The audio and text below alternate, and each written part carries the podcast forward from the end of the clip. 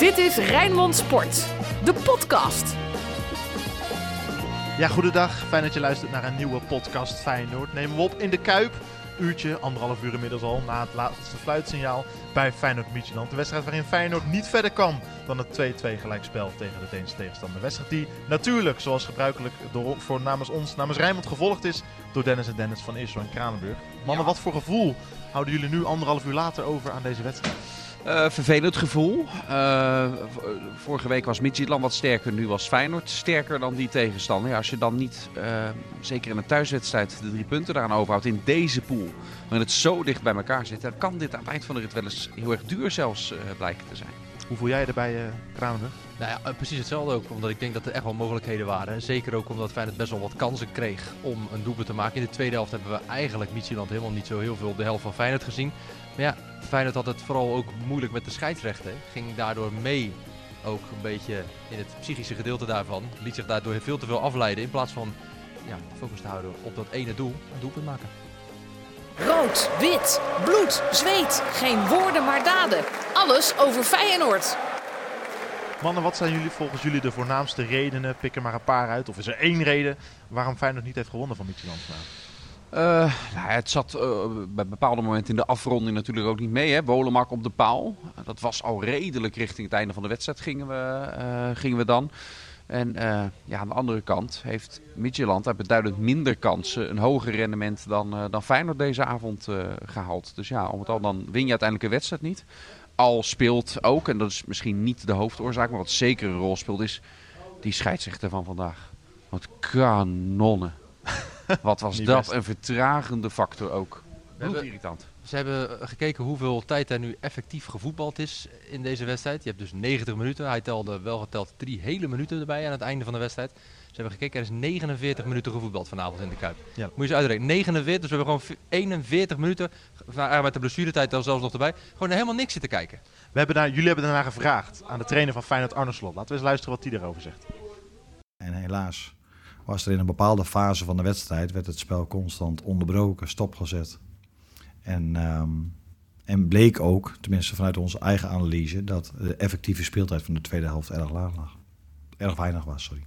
En dan wel maar drie minuutjes blessuretijd. Ja. Dat is gek toch? Volgens mij vond iedereen in het stadion dat gek, toch? Sorry? Dat vond iedereen in het stadion gek, toch? Nou, als jij dat ook gek vond, dan is het een vraag die jij stelt. Dan mag jij je mening erover geven. Dan heb je niet mij nodig om een quote te krijgen, waardoor ik er dan weer iets over zeg. Maar het is dus jouw uh, mening geweest. Ja, heel goed. Je deelt hem wel, hè? dat lijkt. Ik laat 50.000 mensen deelden de mening wel ja. met jou. Het is echt, je hoort het, hij wil het niet zeggen, maar je hoort aan alles. Nee, hij wil niet weer over, over de scheidsrechter gaan, uh, gaan klagen. Dat snap ik ook wel, omdat hij uh, dat in het verleden natuurlijk best wel regelmatig ook, uh, ook heeft gedaan. Maar deze avond was het echt wel een, uh, een heel vervelende factor. Weet je, dan wilden spelers die wilden, die wilden lekker spelen. In grote delen wilden die Denen dat zelfs ook nog. En dan wil je een vrije trap gewoon snel nemen.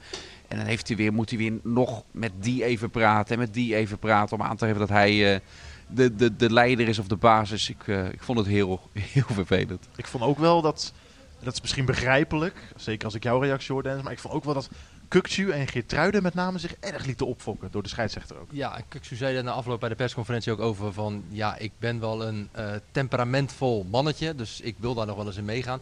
Ja, ik snap het ook wel. Je wil op een gegeven moment tempo maken en dan zegt de scheidsrechter... nee, even terug, even de bal neerleggen, kom eventjes in een groepsgesprekje. Kijk me even diep in de ogen, ik ga er wat van zeggen. Ja, daar word je gewoon doodziek van. En met Geertruida, ik merk dat ik me de winnaar zit te ergeren. Geertruida kreeg op een gegeven moment een tik rond de middenlijn was een overtreding. Ja, en als je dan al merkt van het loopt niet helemaal zoals ik het graag zou zien. Ik vond trouwens Geertruida in de eerste helft ook een paar keer wat ongelukkig in, uh, met bepaalde uh, acties. Leverde de ballen ook makkelijk in. Dat kan misschien ook meespelen in zo'n uh, in zo'n reactie. Kreeg een tik rond de midden. Ja, die staat op, springt gelijk naar die gozer toe.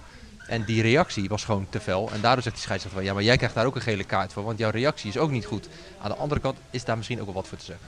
Het gaat uiteindelijk, mannen, misschien ook wel veel te, veel te lang alweer over de arbitrage. Want we moeten het gewoon even over het sportieve. Mijn schuld deze keer, wat, mijn schuld. Ja, ja, aan de andere kant te lang. Het, is, het, het, heeft bijna, het duurt bijna even lang, hè, het sportieve gedeelte, als het scheidsrechtelijke gedeelte. duurt bijna net zo lang, hè. Ja, 49 minuten hebben we maar gevoetbald, Jesse. Hebben we nu genoeg aangezet, maar dit heet uh, FC, uh, de FC Feyenoord podcast. en nog wel belangrijk, ik begon, ik, ik begon er ook met te zeggen, dat is niet de reden waarom Feyenoord uiteindelijk niet, niet wint. Maar het was wel Nee, bloedirritant. Nee, maar die nuance... Niet dat alleen die, dat er weer uit wordt gehaald bij, bij weet ik veel, FR12 of wie het, wie het oppikt. Dat het alleen maar is eh, van eerst zo'n scheidsrechter bloedirritant. er zat nog een nuance ook bij, het tekende die ook. op. Wat- Terwijl het wel waar was.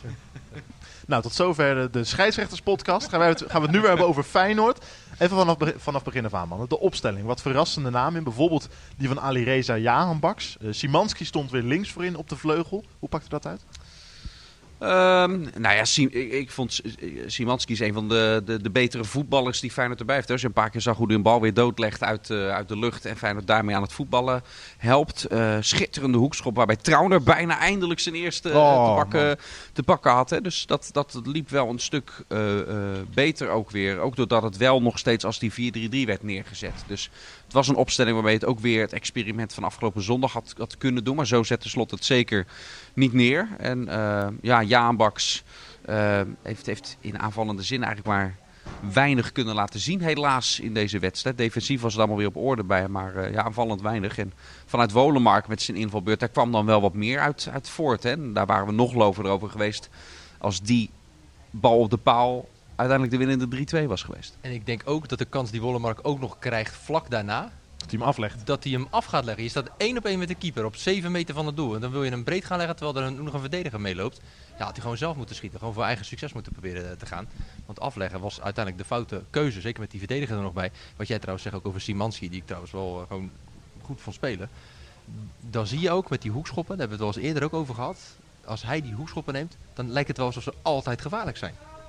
Hij heeft toch een veel betere, betere Ja, veel trap betere dan trap. Kukçu. Ja, hoewel de 2-1 van Feyenoord komt vanuit een hoekschop van Kuksu. Die dan Geert natuurlijk met dat hakje op briljante wijze bij, eh bij Hansco krijgt.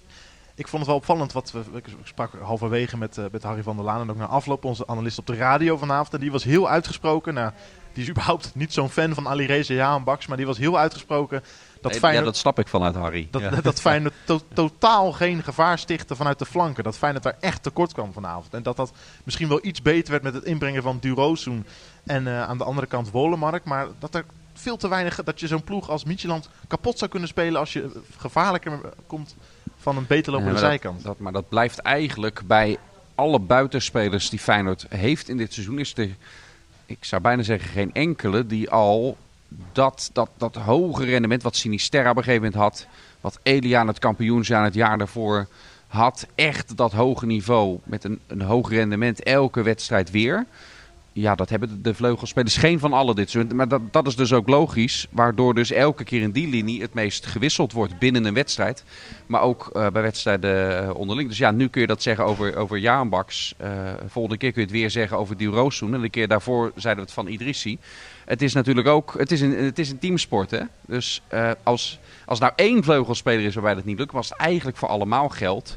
Ja, misschien zit daar dan wel iets diepers achter verscholen. We zijn nu wel gewoon inmiddels vier wedstrijden onderweg in de Europa League. Bijna tien wedstrijden onderweg in de Eredivisie. En we hebben het vaak gehad. Ge- eh, geweest over de buitenspelers van Feyenoord. Dat Feyenoord er heel veel smaak heeft. Maar we kunnen toch ook kritisch zeggen dat er nog geen enkele buitenspeler bij Feyenoord is die heeft weten te overtuigen. En in, in die zin dat hij... zeker nog niet in dit seizoen. Nee, er is nog geen, geen enkele die dus daardoor eh, onbetwist basisspeler doet. Of het nou Wolemak is, of Dilrosun, eh of Jarenbaks. eh eh, nou, laat staan Paixão, die er echt nog verder van vandaan. Dus er is nog geen enkele buitenspeler die zo is opgestaan. Dat je kan zeggen, hey, die, is, die is onbetwist. Ik vond trouwens de gevaarlijkste in aanvallend opzicht, zeg ik er dan nadrukkelijk bij, aan die rechterkant, want daar heb je het nu over met Jaan Baks, vond ik Pedersen. Die in aanvallend opzicht echt wel een meerdere keren erg gevaarlijk was, waar ook best wel veel ruimte voor hem lag. Ja, dat is, dit, eh, dit is precies hoe hij het liefst eh, speelde. Af en toe kon hij, kon hij lekker opstomen. Wat, aanvallend wat- ja, wat ik wel bij Pedersen dan blijf vinden daarbij. Hè, dus hij komt dan wel in zo'n situatie dat het dreigend wordt. Maar eigenlijk al sinds hij bij Feyenoord is. En, en daar is nog niet een hele stijgende lijn is. Het, eh, zijn voorzetten vervolgens. Hè, en het overzicht dan houden moet ik hem juist terugleggen richting de rand van de 16 of hoog voorgeeft. Daar, daar schort het wel nog steeds aan. Maar ja, dat is nou net het. eh, weet je, bij mijn laatste hebben we het ook heel lang altijd over gehad. Dan kwam, kwam die daar en dan net die laatste voorzet. Eh dus misschien ook wel het moeilijkste dan als je al zoveel energie erin hebt eh, gelegd. Maar dat blijft bij hem wel iets wat, wat, wat beter kan. Ik ken iemand. Hij komt uit Mexico en staat in de spits. Die smeekt om zo'n lage voorzet bij de eerste paal. Ja, ja, ja, Santiago. Weer geen goal vanavond. Ook- Nee. Ook, niet bij zijn tweede Nee, had het wel een stuk lastiger dan, dan tegen Twente eh, ook. Hè. Want Toen kreeg hij echt een paar grote kansen. Dat was vanavond ook wat, wat minder. Hij deed er wel alles aan, zeker in het eerste kwartier, half uur. Om elke bal die naar hem toe kwam, daar zag je in de, in de, in de eerste helft zag je echt die, die, die honger naar de goal. Eh, bij hem probeerde hij alles meteen richting die goal te krijgen. Ja, Toch denk ik dat hij daar, wat jij zegt, direct richting die goal. Misschien moet hij ook die aanname die hij dan wel eens wil doen nog in die 16, een keertje niet doen. Gewoon proberen gelijk eens uit te halen. Want je zag hem twee of drie keer een bal aan proberen te nemen. Die stuitte dan net iets te ver van zijn voet. Waardoor hij het of moet gaan repareren, of dat de bal te ver van zijn voet afstuit dat hij kwijt is. Ja, klopt. Er was één, één keer een, een lage voorzet, zelfs in de eerste helft. Dat hij hem ook in één keer kon, eh, kon schieten en dan doorcombineert. Al zal dat laatste misschien ook wel deels een, een, eh, een opdracht zijn. Hè? Dat zou kunnen, ja. Even de focus eh, wat verleggen naar, naar boven, man. Het algehele plaatje. In hoeverre maken jullie je nu zorgen? Of, of zeggen jullie, nee, Feyenoord gaat gewoon overwinteren in de. Europa League? Nou ja, er is in principe nog niks aan de hand. Want Feyenoord heeft evenveel punten als Midtjylland. Het hangt er natuurlijk ook af wat de tussenstand nu is eh, bij eh Lazio Roma tegen Sturm Graz. Zeg ik terwijl Dennis zijn telefoon erbij pakt en zegt Ja, dat het 1-0 is voor Lazio Roma. Wanneer mensen dit luisteren, kan eh, Dus, Ja, dus dat laten we die dat even de- buiten beschouwing Ja, laten. precies. Ja. Op dit moment dat we het opnemen is dat dus de, de, de tussenstand op dit moment. Ehm, dat zou dus betekenen, en vanuitgaan als het zo zou blijven, ja, dat Lazio dus alleen aan kop komt. Maar ja, je moet dadelijk naar Oostenrijk, die gaan ook voor hun laatste kans. Waardoor het gewoon best wel lastig kan gaan worden. Aan de andere kant, het zit zo dicht bij elkaar. Ja, het kan vandaag zo zijn en de volgende wedstrijd weer heel anders zijn. Omdat het zo dicht bij elkaar zit. Wat zegt jouw gevoel, Dennis? Ja, dat eh, met dit puntenverlies ook van vanavond, dat de eerste plek misschien wel lastig wordt. Ook al speel je zelf ook nog tegen Lazio, maar die zouden natuurlijk nu opeens het gaatje eh, eh, kunnen slaan. Hè? Misschien kun je ook nog wel, moet je er misschien op een gegeven moment ook wel op, op hopen dat, eh, dat Lazio hier de laatste speelronde naar de Kuip komt. Dat ze eigenlijk al door zijn, al zeker zijn. Zodat dat de kans vergroot dat je zelf zoals Napoli hier ooit verslagen werd. En het schijnt niet elke Nederlandse club te lukken om Napoli te verslaan. Dat heb ik ook gehoord de afgelopen periode. en dan heb je kans, want die waren toen natuurlijk ook al, al door en klaar. Ehm, ehm, ja, dat Feyenoord daardoor Lazio hier in de Kuip wel kan verslaan. Hele belangrijke punten kan pakken om dan eventueel tweede of, of derde te worden. Maar er is ook nog steeds een, een scenario eh, denkbaar.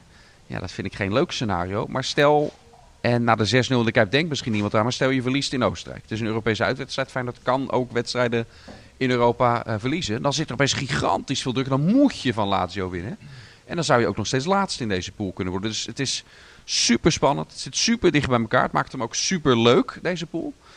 Maar het kan werkelijk nog alle kanten op van, van eerste tot, eh, tot laatste. En even voor de duidelijkheid, Dennis. De eerste die gaat sowieso door. De tweede speelt een play-off tegen de nummer 3 uit een pool van de Champions League. Voor een plek in de Europa League.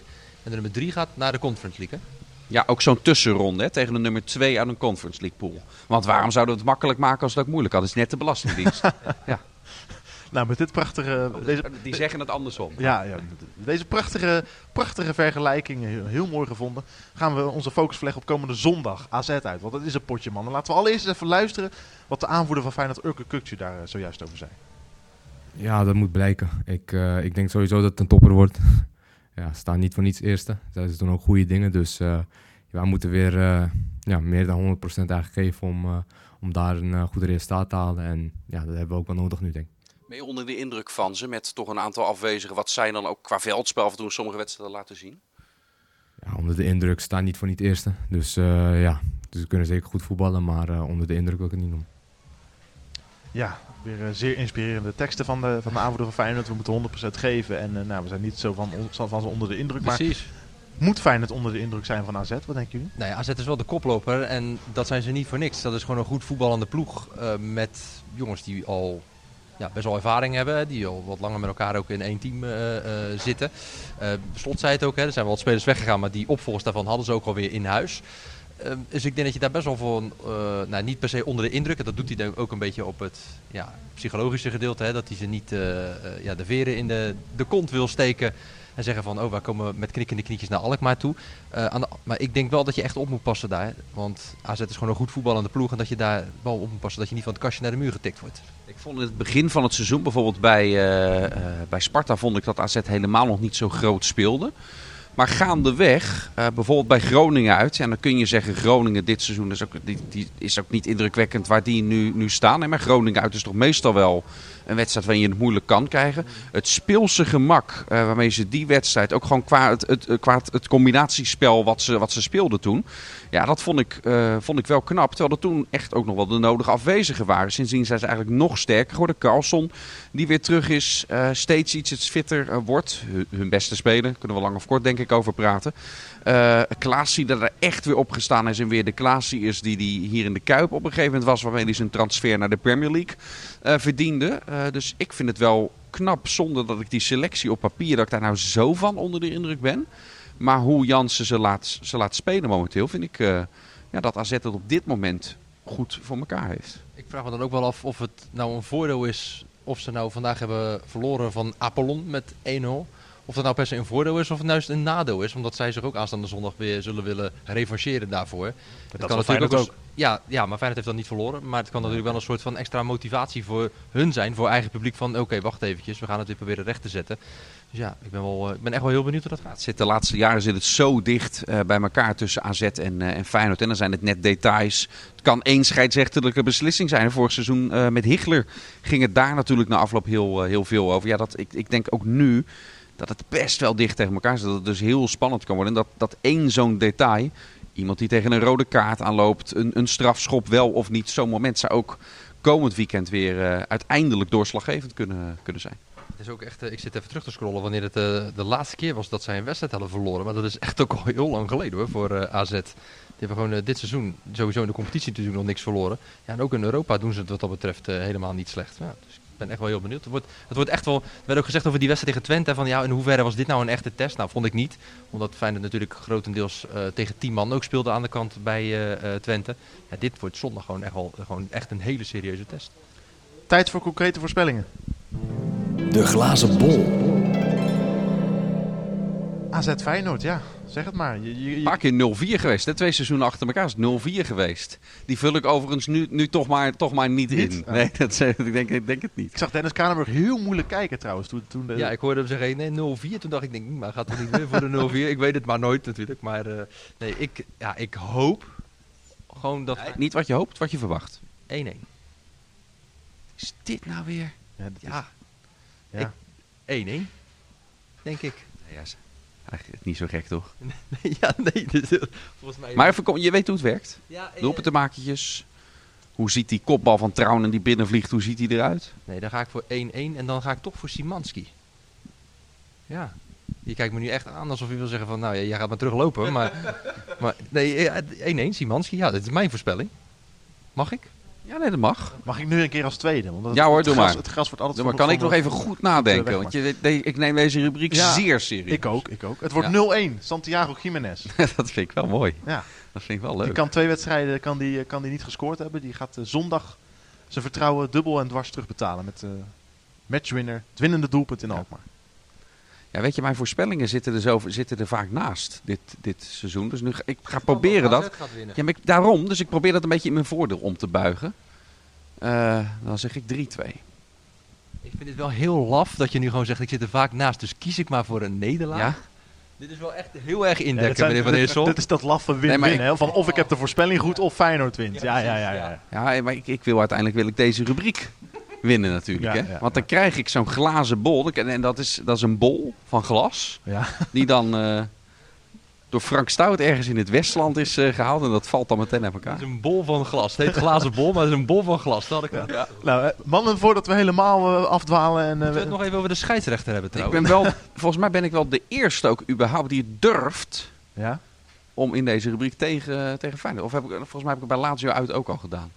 Ja, dat, weet, dat, dat, volgens zou, mij dat wel. zou heel goed kunnen. Ja. Oh, toen had ik het wel goed. Ja, dus dit is helemaal... Nou ja, het staat Hey, erop. ik, wil, ik, wil, staat erop. ik wil voor jullie tot slot alle twee nog even een reden horen waarom Feyenoord gewoon gaat winnen zondag van AZ. En dan geen eh eh onzinreden, maar een, een goed onderbouwde reden. Zie ik jou weer heel moeilijk kijken? Ja, ik zit heel moeilijk te kijken inderdaad. Ja, Dennis drukt ook gelijk die microfoon onder mijn neus. Ja, waarom Feyenoord gaat winnen? Nou, ik heb net 1-1 voorspeld. Eh, de- maar ik, uiteraard hoop ik wel dat ze gaan winnen. Maar Nee, kan wat, eh, weet je, eh, als je naar AZ kijkt, en dat, dat ook de vorige seizoenen was dat, hè, Feyenoord is daar ook steeds tot scoren gekomen. Ik vind hun verdedigingslinie en ook hun keeper verhulst. Zeg al jarenlang eigenlijk keepers dat ik toch steeds denk, ja, ik ben blij dat ze niet in de Kuip keeper, keeper. Heb ik, heb ik steeds erbij. Dat bij, bij Hobie Verhulst. Zonder dat hij nou een hele grote fout heeft gemaakt. Maar ik zou als AZ-fans ook niet, niet lekker zitten met Hobie Verhulst. In de, in de, ik daarvoor met Hatse Diakos zijn allemaal verdedigers. Het is niet dat ze, dat ze heel slecht zijn. Maar ik vind die verdedigingslinie vind ik niet, eh, ja, niet heel indrukwekkend. En ja, dan hoop je met Feyenoord's aanvalslinie dat ze daar dan van kunnen profiteren. Maar die zijn juist nu niet echt lekker in, eh, in vorm. Zeg het eens, Dan. Ik vind het wel mooi dat jij zegt niet heel erg in vorm, maar het is de minst gepasseerde verdediging wel in de Eredivisie. Nee, dat klopt, maar het gaat gewoon... Kijk, die Hatse Diakos, dan, dan leg ik mezelf niet goed uit. Die speelt daar inmiddels al een paar jaar. Vind jij dat een grootheid dan? Nee, eh, ik, Ik vind het, ik vind het, het straal, het- ook altijd heel veel onrust uitstralen. Ik, ik, snap wat je bedoelt. Aan de andere kant denk ik wel, als we gewoon kijken hoe ze er nu voor staan, inderdaad. Jij bent de keeperscanner, hè? Ja, nee. Ik bedoel, Hobie Verhulst. Wil jij, vind, je dat, vind je die goed? Nee, als ik denk aan... Het is, niet, het is geen Piet- Peter Vrienden of, die, die, die, of Bizot. Daar ben, je. Bizot, daar ben je helemaal niet vrolijk van. Maar het zegt toch al genoeg dat eh, in de hele keepersdiscussie die er in Nederland is... de keeper, de minst gepasseerde keeper van de Eredivisie wordt zelfs überhaupt nooit genoemd ook erin. Nee, daar, daar heb je zeker wel een punt. Daar heb je zeker wel een punt. trouw, doe Ik het- denk aan Hobie, denk ik eigenlijk snel eerder aan Baywatch, als ik dan toch heel eerlijk ben. Maar, maar eh, nee, dat ben ik met je eens. Hij wordt ook niet genoemd bij Nederland. die ene met die bikini? Ja, dat is met die bikini inderdaad. Maar, eh, ik, maar toch eventjes niet vergeten, minst gepasseerd, nog niet verloren. Moet het ook niet onderschatten. Dus even zeggen van, waarom gaan ze dan toch Nou, winnen? dat was Twente van het weekend ook. Hè? Die kwamen ook als minst gepasseerde. Toen kwam Feyenoord langs. Ja, en daarvoor was het NEC, kwam Feyenoord. Ja, net daarom. over keepers gesproken verdient Justin Bijlo. Inmiddels heb ik van die 3-2 die ik net zei, zitten we op de 2-5 zit ik nu. Hè? Zo snel gaat het bij mij, want als er eentje opportun is. Ja, maar je, je mag niet meer... eh, Wat wilde je zeggen over. Bijlo? Ik wilde zeggen over Bijlo of hij nog een pluim verdient. Want ik bedoel, Ja. ik kan me een moment herinneren na een kleine 10 minuten Oeh, ja. spe- spelen vanavond. Dat hij weer een fantastische redding in huis heeft als het daarom 0-1 wordt. En dat kwam uiteindelijk door een hele slechte inschatting van Lopez. Waar, en dan druk ik me echt heel zacht uit. Dat vond ik echt... Ik, sorry, ik vind het wel mooi dat je zegt, als het dan 0-1 wordt, je weet dat het even later daadwerkelijk 0-1 Ja, werd. Hè? ja. Dat, Dat is Nee, waar, ja. Die redding die hij daar eh, had op die inzet van Isaacsen, want daar doe jij op. Dat was echt een uitstekende redding. Hij had er vlak daarna volgens mij nog eentje waardoor die bal uiteindelijk door hem van richting veranderde en via de lat overging. Was ook een hele goede Ja, redding trouwens van, voetzoeker was dat, van ja. Bijlo. Ja, ja, zeker. Eh, en hij had sowieso nog wel een paar aardige ballen. Wat ik ook trouwens goed vond was dat het vertrouwen bij hem weer een beetje terug begint te keren. Want waar hij soms twijfelde met hoge ballen, daar zag ik hem vandaag echt wel een soort heersen. In, zeker in eh, be- bepaalde situaties. Ik zag ook één keer een corner. kwam hij eruit, tikte hij met zijn vingers nog weg. Waardoor hij aan de andere kant van het veld over de achterlijn heen ging. Maar je ziet dat vertrouwen wel weer bij hem terugkomen. Waardoor hij zeg maar weer meer in de oude bij, eh, Bijlo-rol komt. Terwijl Dennis nu allerlei gebaren aan het maken is. Ik heb geen idee wat hij bedoelt. Maar ik vind het wel interessant wat jij zegt. Vind jij dat ook, Dennis, nog even serieus? eh, dat, dat, dat, dat Bijlo, dat je dat vertrouwen weer ziet bij hem. Dat is heel belangrijk natuurlijk. Voor de keeper van ja, Feyenoord. het wel Zeker even al dat, het al dat. Eerst had je natuurlijk al het gepraat. Elke, elk interview met hem, elke vraag ging erover van... eh, ga je een seizoen lang fit blijven? Ga je een seizoen lang heel blijven? Dat, iedereen zal dat de, de godganse dag aan je vragen. Dat gaat op een gegeven moment dan toch in je hoofd nestelen, kan ik me voorstellen. Nou ja, en dan komt dat, dat gedoe met het Nederlands zelf... dat je daar opeens niet, niet bij zit. En dan moet je ook maar oppassen dat je niet het wil, eh, te geforceerd wil, wil laten zien. juist als keeper moet je, moet je rust uitstralen. Nou, dat heeft hij inmiddels, eh, inmiddels weer. Het scheelt wel ook dat inmiddels alle varianten die er in de verdediging zijn, die zijn er ook wel geweest. En moet het ook niet meer overdrijven. Langzaamaan staat er eigenlijk ook wel behoorlijk wat vastigheid. Dat heeft hem natuurlijk ook niet geholpen. Dat Feyenoord nog zo zoekende was in eh, de linie. En dat scheelt sowieso, hè, wat jij nu ook zegt. Want als jij elke keer andere spelers voor je hebt staan en jij denkt van ze moeten daar, daar en daar staan om een goede verdediging te kunnen formeren. En je bent constant bezig om andere spelers te wijzen en te coachen en aan te sturen. Dat dat ook uiteindelijk ten koste gaat van je eigen spel. Dat is ook wel wat meespeelt bij een keeper. Als je heel veel bezig bent met hoe het bij anderen gaat, dat je dan daarna nog denkt, ja, nu moet ik zelf ook nog presteren. Dat speelt denk ik ook wel daarin mee. En je merkt gewoon, wat Dennis ook zegt, dat het nu steeds meer een vaste kern begint te worden. En dat zie je bij hem ook, wat ik zeg met die hoge ballen vandaag. Hij komt zijn doel uit. Volgens mij kwam er op een gegeven moment zelfs een keer die eh Sori Kaba. Die kwam een keer met hem in duel. Die volgens mij echt wel twee meter is. Nou, en hij sprong er bovenuit. Echt van, maakt niet uit. Ik kom mijn doel uit. Ik ga het duel gewoon aan. En ik heb die bal gewoon. We breiden er een eind aan, mannen. Akkoord? Weet je nog dat we die scheidsrechter hebben? Gaan we even doen buiten de, buiten de microfoons om. Bedankt. Nou, helemaal niet hoor. Bedankt. Niet? Oké. nou. Bedankt mannen voor vanavond weer. Jullie gaan de komende zondag naar Alkmaar drie puntjes ophalen. Laten we het hopen. Ja, dat zou wel mooi zijn. Ook voor de competitie zou het goed zijn. Het gat wordt anders gelijk alweer zes Zo is punten. het, zo is het, zo is het. En dan moet je echt wel eh, ook nog maar inzien te lopen. Zes punten wedstrijd. Zo is het. Zo, hoppa. Dit prachtige cliché sluiten we deze podcast Feyenoord af. Komende zondag zijn we er weer met een nieuwe podcast. Daarvoor natuurlijk op Radio Rijnmond, Radio Rijnmond Sport. Rond AZ Feyenoord met Dennis en Dennis weer voor ons in Alkmaar. Voor nu bedankt voor het luisteren. Tot en de je volgende kan trouwens Dennis volgen hè, op www.opendeur.nl. tip van het huis. Dit was Rijnmond Sport, de podcast. Meer sportnieuws op Rijnmond.nl en de Rijnmond app.